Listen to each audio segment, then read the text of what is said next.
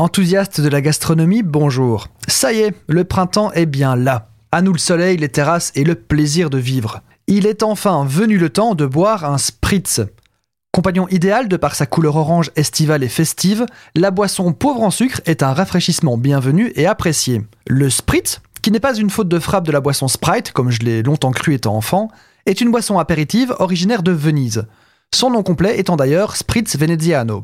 Le spritz, à ne pas confondre avec le spritz, un biscuit sablé de Noël en Alsace et Moselle, est composé d'une part d'eau gazeuse, de deux parts d'alcool amer et de 3 à 4 parts de vin blanc pétillant. L'eau gazeuse est traditionnellement de l'eau de Seltz, bien qu'évidemment n'importe quelle eau pétillante fera l'affaire. Le vin blanc, également pétillant, sera idéalement du Prosecco, mais rien ne vous empêche à utiliser du cava ou du mousseux. L'alcool amer est devenu presque automatiquement de l'apérole, mais ça peut être aussi du Cynar ou du Campari, auquel cas votre spritz sera de teinte plus rouge. Sachez que traditionnellement, on utilise du Select, un alcool vénitien. Le spritz, à ne pas confondre avec le spritz, biscuit sablé belgo-hollandais, viendrait du 19e siècle. Venise était occupée à l'époque par l'Autriche. La légende voudrait que les Autrichiens demandaient aux taverniers vénitiens de couper leur vin blanc avec de l'eau, car ils jugent la teneur en alcool des vins locaux trop forte.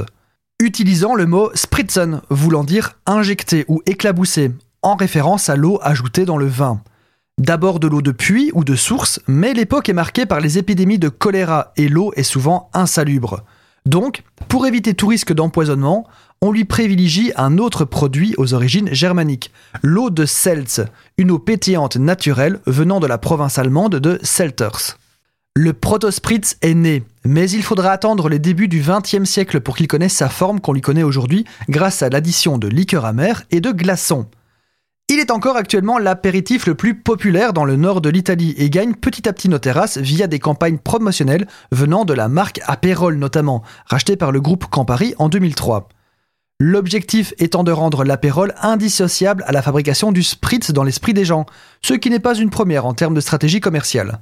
Cet apéritif n'est pas en manque de variantes, comme le pacharan à base de cava et de pacharan, ça ne s'invente pas. Le pacharan est un alcool ibérique très semblable à l'apérole.